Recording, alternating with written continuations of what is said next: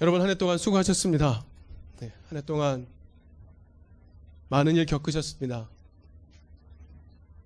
다사다난 했다고 표현하죠. 참 많은 일이 있었습니다.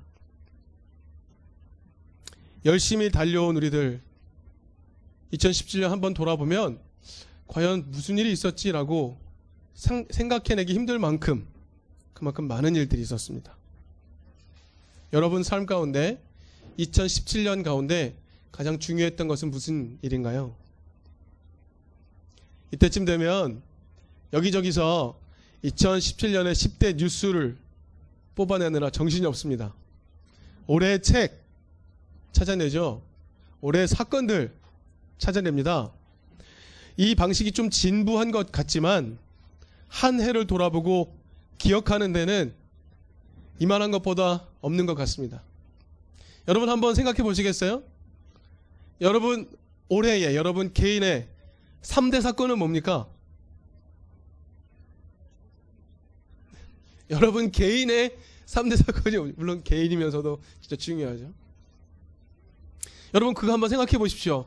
아마도 그 방식이 여러분이 2017년을 기억해내는데 여러분의 인생에 있어서 이 한 해를 기억해내는데 분명히 도움이 될 거라고 생각합니다. 다른 걸 다 떠나서 이든 교회 2017년 동안 뭐 했는가 올 한 해 돌아볼 때 우리는 예수의 제자로서 살아보자.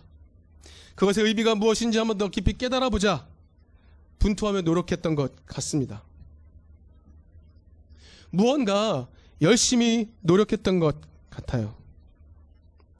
그런데 과연 이등교회 식구들은 우리 모두는 예수님의 제자로 살았는가?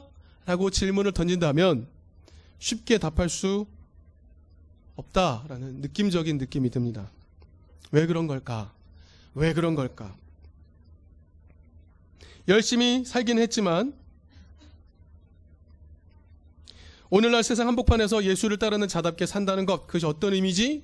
에 대한 해석도 불분명하고 구체적으로 어떻게 살아야 하는지에 대한 답도 서로 간에 너무 달랐기 때문이 아닐까?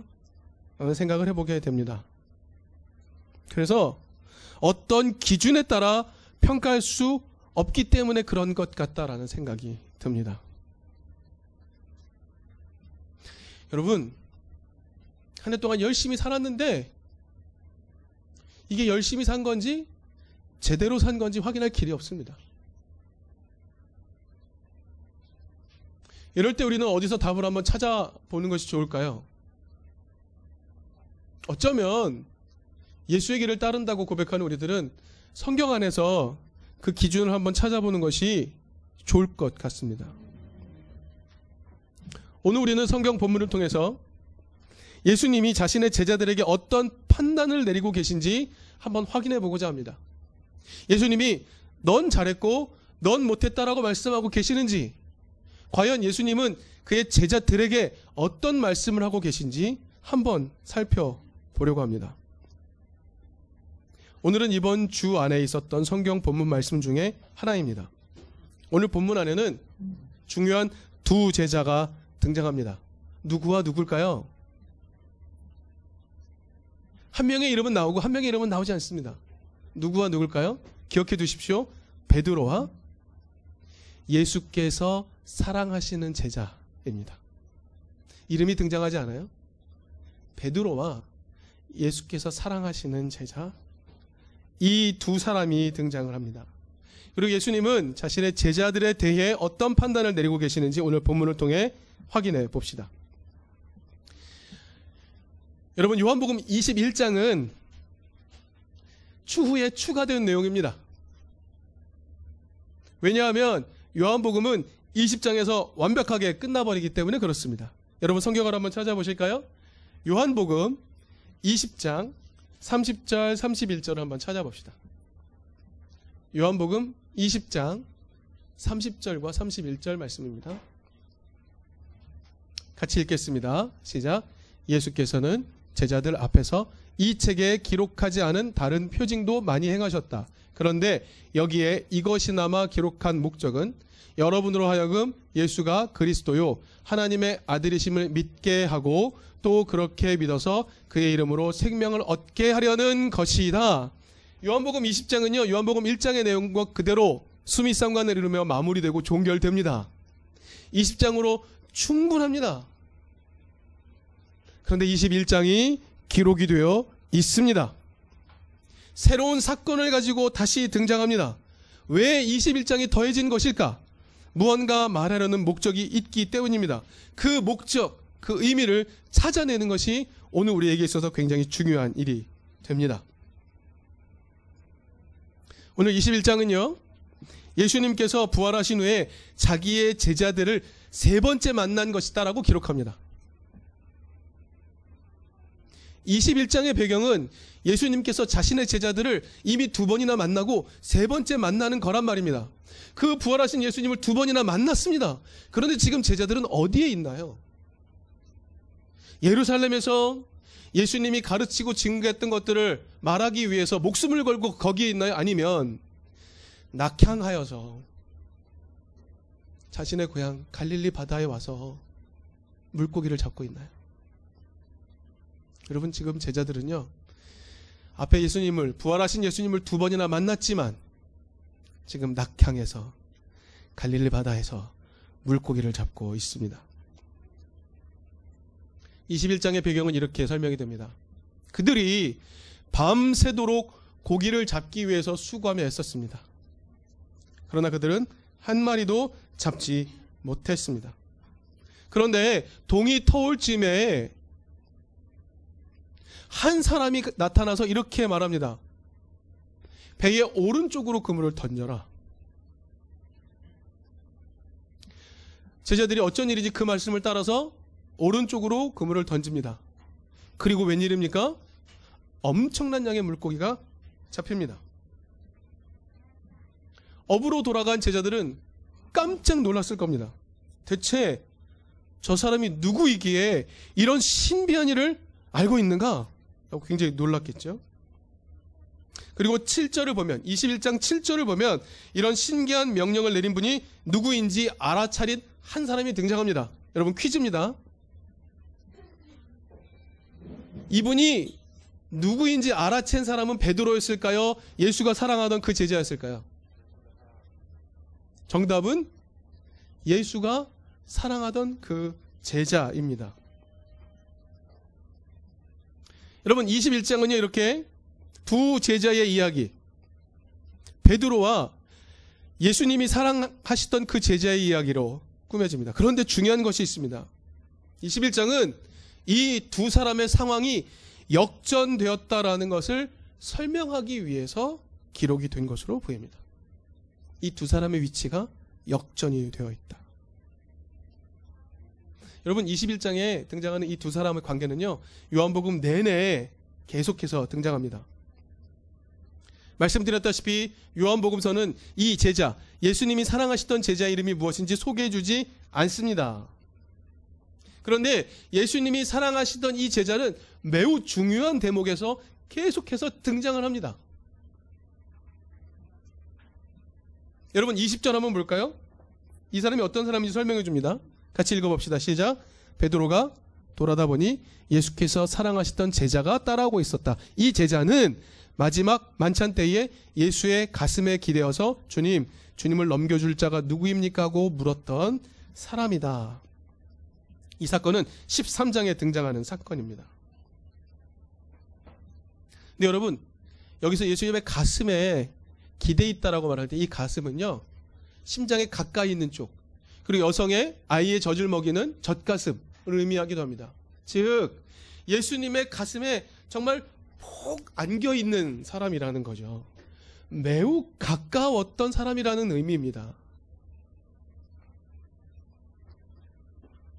여러분, 이 사람은요, 예수님과 굉장히 이 정서적으로 뿐만이 아니라 몸으로도 가까웠던 사람이었던 것 같아요. 웬만해서는 여러분, 남성들이 스킨십 하기 쉽지 않죠. 근데 이 사람은 지금 예수님에게 폭 안겨서 있었던 사람이라는 말입니다. 대체 이 사람은 예수님과 어떤 관계였을까? 그리고 예수님과 이 제자 외에 다른 제자와는 어떤 관계였을까 한번 살펴봐야 합니다. 복음서를 보면요. 마가복음은요. 내내 제자들이 어리석다라고 말합니다. 마가복음은 예수님의 뜻을 깨닫지 못하는 제자들에 대하여 엄청난 비난을 가합니다. 예수님의 제자들은 예수님이 돌아가실 때까지 예수님이 말씀하셨던 내용을 다 깨닫지 못했습니다. 여러분, 복음서에서 이 제자들은요, 대체적으로 부정적인 모습으로 굉장히 많이 소개되죠. 예수님의 가르침을 깨닫지 못한 사람들 소개됩니다. 여기에는 베드로도 포함이 되죠. 그런데 예수님이 사랑하시는 그 제자는 좀 특별합니다. 예수님의 품 속에 머물러서 쉽니다. 예수님의 사랑을 듬뿍 받고 있습니다. 왜 예수님은 그런 태도로 허락하셨을까요? 이유가 무엇이었을까요? 이렇게 우선적으로 상상해 봅니다. 아마 그 사람은 예수님의 말씀하시는 것, 예수님의 가르침을 가장 잘 깨닫고 가장 잘 이해했던 사람이 아닐까?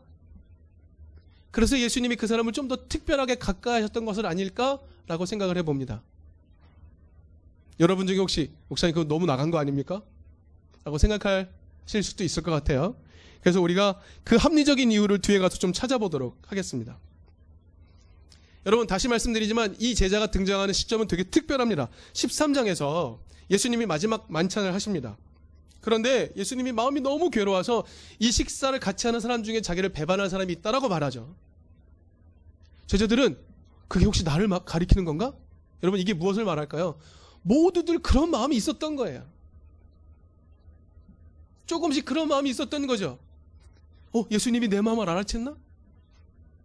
예수님이 나를 향해 말씀하신 건가 궁금해졌습니다. 그런데 예수님이 얘기를 안 해줘요. 누가 자기를 팔 것인지 얘기를 안 해줍니다. 그러자 13장을 자세히 보면 베드로가 예수의 품에 안겨 있던 그 예수가 사랑하시던 제자를 향해 고갯짓을 합니다. 고갯짓을. 네가 물어봐. 네가 물어봐.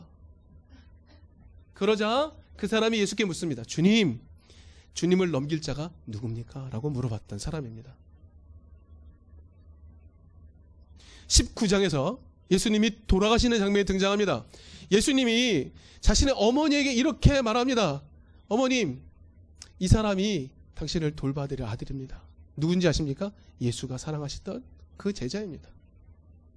자신의 육신의 어머니를 맡길 정도로 굉장히 밀접한 관계의 사람입니다. 20장에 가면 어떤 내용이 나오냐면요. 예수님이 부활하신 다음에 여인들이 그 사실을 제일 먼저 알아내죠. 그리고 달려와서 보고할 때에 베드로와 예수가 사랑하시던 그 제자에게 보고한다고 기록이 되고 있습니다. 베드로와 함께 쌍벽을 이루는 사람입니다. 이름이 소개되지 않지만 예수께서 유독 사랑하셨던 제자라고 성경은 기록하고 있습니다. 여러분 21장 24절 오늘 본문에는 나옵니다. 같이 읽어볼까요? 24절 읽어봅시다. 시작. 이 모든 일을 증언하고 또 이 사실을 기록한 사람이 바로 이 제자이다.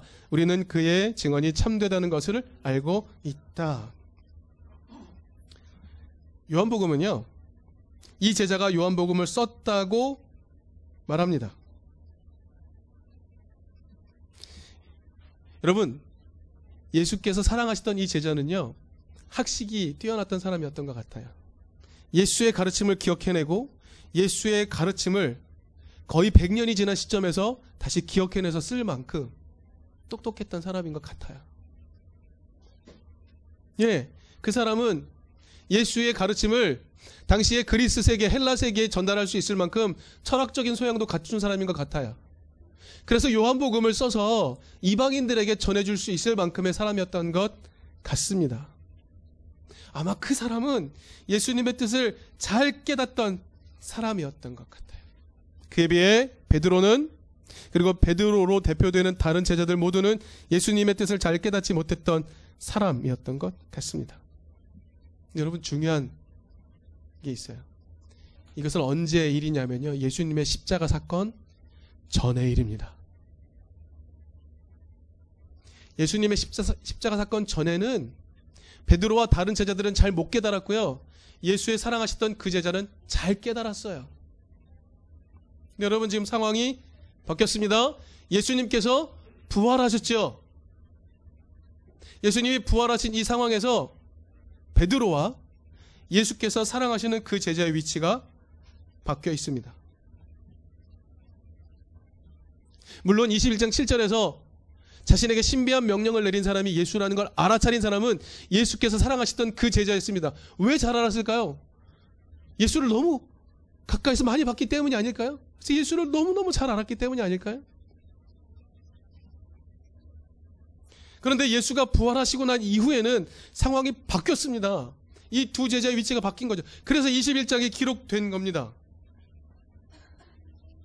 여러분 21장에서요. 예수님이 누구와 대화를 하시죠? 예수가 사랑하시던 그 제자가 있음에도 불구하고 예수님은 계속 베드로랑 얘기합니다.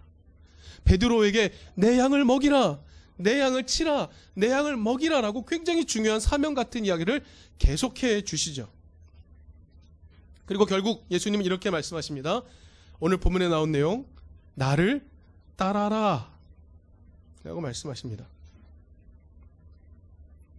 부활로 확인된 예수의 길 비록 세상의 압박을 당하여 죽음에 이르렀지만 결국 부활하여 산 소망이 되신 그 길, 그 길을 보여주신 다음에 그 예수의 길을 따르겠다고 나설 수 있었던 사람은 예수가 사랑하시던 제자가 아니라 베드로였단 말입니다.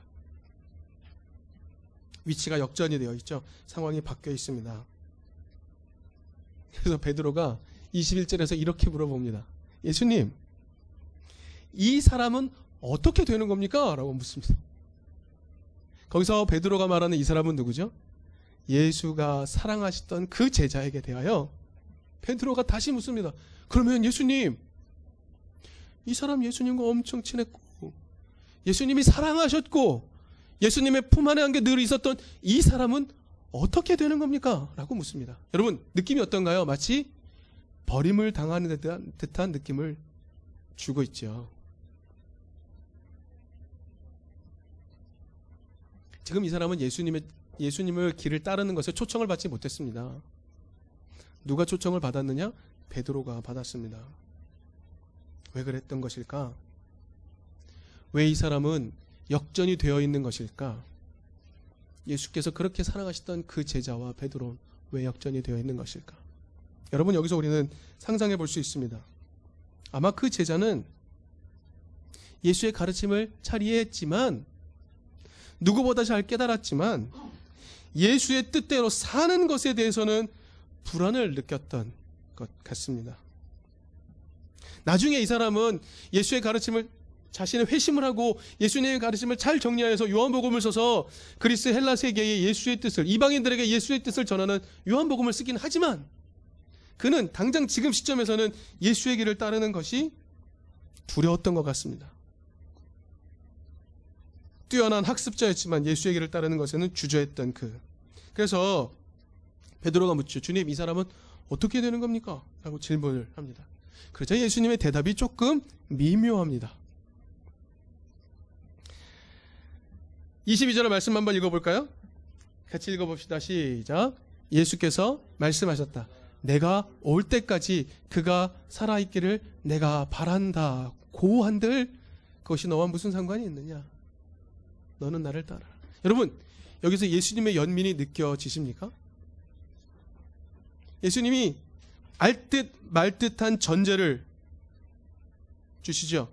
내가 올 때까지 그가 살아있기를 바란다. 고한데. 예수님은 지금 예수님이 사랑하시던 그 제자가 계속해서 살아있기를 바라고 계십니다. 여러분 이 말씀이 오해를 불러일으켜서 사람들이 잘못 알아듣죠. 그래서 어, 이 사람은 죽지 않는데 이 사람은 예수님 다시 올 때까지 살아 있는데라고 잘못 와전되어서 이 사람이 막 마치 대단한 사람인 것처럼 여겨졌던 것 같아요. 그러나 곧바로 수습이 되죠. 아니다. 그것이 아니었다. 예수님은 내가 올 때까지 그가 살아있기를 바란다는 뜻이었다라고 성경은 다시 한번 설명해 줍니다. 여러분, 오늘 상황에서 중요한 것은 부활한 예수의 길을 따라 나선 것은 베드로라는 사실이죠. 예수가 사랑하시던 제자는 예수를 따르지 않았습니다. 두 사람의 위치가 예수의 부활 이후 역전이 되어 있습니다. 예수님은 베드로에게 따라오라 하셨지만 예수님의 사랑을 독차지했던 그는 예수님을 따르지 못합니다. 이것이 21장의 목적입니다. 어쩌면 베드로를 좀 더 부각시키기 위해 쓴 것일지도 모르겠어요. 그런데 21장은 이 두 제자의 위치가 완전히 바뀌어 있는 것을 설명하는 것에 중점을 두고 있습니다. 그럼 여러분 여기서 질문을 던져봅시다. 예수님이 베드로는 선택하고 예수님이 사랑하시던 그 제자는 버린 걸까요?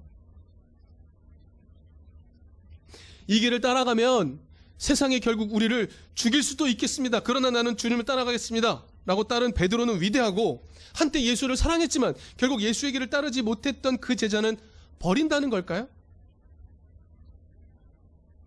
여러분 그렇지 않습니다. 예수님은 그 제자에게 역할을 남겨주셨던 거죠. 왜요? 그 제자는 결국 요한복음을 기록하기 되기 때문입니다. 그런 그 이후에 많은 사람들에게 예수의 사랑이 얼마나 위대한지를 전하는 사랑의 사도가 되는 겁니다. 지금 이 시점에서 볼 때 베드로는 선택하고 그는 버린 것 같아 보입니다. 하지만 예수님은 버리지 않았습니다. 아무도 버리지 않았습니다. 여러분 예수님은 이 두 제자를 모두 사랑하십니다. 여러분 예수를 따름에 있어서 잘난 체 하다가 뒤로 빠지는 제자가 있을 수 있고 예수의 뜻이 뭔지도 모르다가 나중에 깨닫고 우직하게 예수를 따르는 자가 있을 수 있습니다. 여러분 오늘 우리는 본문 속에서 그 예수님의 그 미묘한 말씀까지 다 헤아려 보면 예수님은 누군가는 선택하고 누군가는 버리는 분이 아니라는 것을 발견할 수 있습니다.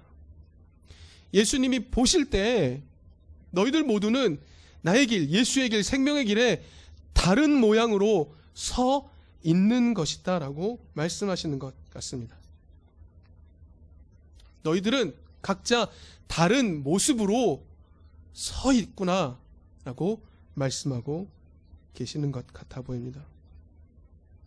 여러분, 오늘 등장하는 인물을 통해 볼 때 한때 예수를 더 사랑했다고 한때 예수를 더 깨달았다고 해서 지금도 예수의 길을 더 잘 따르는 건 아닙니다. 한때 위대한 목사였다고 해서 그가 끝까지 훌륭한 목사가 되는 건 아닙니다. 심지어는 예수를 배반할 수도 있는 거 아니, 아닙니까? 한때 많이 깨달았다고 해서 내가 끝까지 예수의 길을 따르는 건 아닐 수 있습니다. 오히려 반대 상황이 될 수도 있는 거죠. 근데 중요한 건 무엇입니까? 예수는 누구도 포기하지 않는다는 겁니다. 여러분 중요한 것은 이것입니다. 베드로는 부활하신 예수님의 모습을 보면서 예수님이 행하셨던 그 모든 사랑의 길들이 옳은 것이라 깨닫고 예수를 따라 나섰습니다. 그런데 지금 예수가 사랑하셨던 그 제자는 마치 잘 깨달은 것 같지만 어떻게 살지는 용기를 내지 못했던 그 사람이 결국에는 예수의 사랑의 의미를 깊이 있게 깨닫고 글을 써서 사람들에게 남기고 전하여서 마침내 세상을 사랑의 나라로 바꿔버리는 일을 하는 사람이 되어, 되지 않습니까? 중요한 건 이거죠. 어느 시점에 예수의 사랑을 깨달을 것인가? 어느 시점에 예수 사랑의 진실한 의미를 깨닫게 되는 것인가? 라는 차이가 있을 뿐입니다. 예수는 누구도 버리지 않습니다. 예수는 너가 나를 따르니 잘했고 너는 나를 거절했으니 넌 버릴 거야 라고 말하지 않습니다. 예수님은 여전히 모두 사랑합니다. 여러분 올 한해 우리의 길은 서로 다 달랐습니다.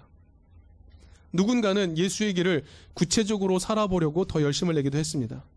그러나 누군가는 예수의 길이 어떤 것인지 갈등하기도 했습니다. 누군가는 예수의 길의 의미를 몰랐다가 다시 깨달았을 수도 있지만 누군가는 알았다고 생각했었는데 이제는 모르겠다라고 말할 수도 있습니다. 괜찮습니다. 우리 모두는 예수의 길에 다르게 서 있는 것 뿐입니다. 그래서 예수는 우리를 그 누구라도 포기하지 않습니다. 너희가 비록 지금은 다른 모습이지만 너희가 예수의 길에 다른 모양으로 서 있구나라고 판단하십니다. 21장은 의도적으로 두 제자의 역전된 관계를 보여주지만 역전되었다고 해서 예수에게서 버림받는 것은 아니라는 사실을 알려줍니다. 여러분, 우리의 신앙과 상황이 역전되어 있을 수 있습니다. 알다가 모를 수 있고, 모르다가 알 수 있고. 예수님과 친했다가 소원해졌 수도, 소원해졌을 수도 있고, 사이가 나빴다가 회복될 수도 있습니다. 그러나 예수님께서는 그 어떤 모습일지라도 다 받아들여 주십니다. 여러분, 우리 올 한 해 열심히 살았잖아요? 열심히 살았죠. 누군가는 신앙의 진보를 이룬 것 같습니다. 누군가는 힘들어 하는 것 같습니다. 여러분, 괜찮습니다. 여러분, 괜찮습니다. 신앙의 측면에서 누가 열심히 살았는지 우리 판가름 해보자. 누가 11조 더 많이 냈는지 판가름 해보자. 이런 유치한 이야기 할 필요가 없습니다. 여러분, 이 얘기 누가 했는지 아시죠? 누가 11조 더 많이 냈는지 얘기해보자. 누가 한 얘기입니까? 조용기 목사가 한 얘기입니다. 여러분, 피식 웃어야 되는데 안 웃어서 진지하게만 얘기했나요?